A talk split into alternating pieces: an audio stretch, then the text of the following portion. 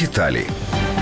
Висота арки становить сто десять метрів, а ширина і довжина, відповідно, двісті п'ятдесят сім і сто шістдесят п'ять метри. Нестандартна арка досить велика, щоб накрити стадіон Stade de France, статую свободи або підніжжя Ейфелевої вежі. Висота конструкції сягає тридцятиповерхової будівлі. Очікується, що нове покриття дозволить демонтувати сам четвертий енергоблок Чорнобильської АЕС. Для цього всередині нову арку обладнали системою кранів, які допоможуть дистанційно регулювати і розбирати старий саркофаг. За оцінками фахівців, всередині старого укриття знаходиться не менше ста восьмидесяти тонн радіоактивного палива в різному стані і близько тридцяти тонн пилу, що містить трансуровані елементи. Старому укриттю вже більше тридцяти років. Його звели невдовзі після катастрофи на станції двадцять шостого квітня тисяча дев'ятсот вісімдесят шостого року. Термін служби цього об'єкта закінчився ще десять років тому, і після цього його старі конструкції неодноразово замінювали. Чорнобильську АЕС остаточно закрили п'ятнадцятого грудня двохтисячного року, але процес виведення її з експлуатації згідно з графіком повинен закінчитися тільки в дві тисячі шістдесят четвертому році. І загалом на це потрібно близько чотирьох мільярдів євро.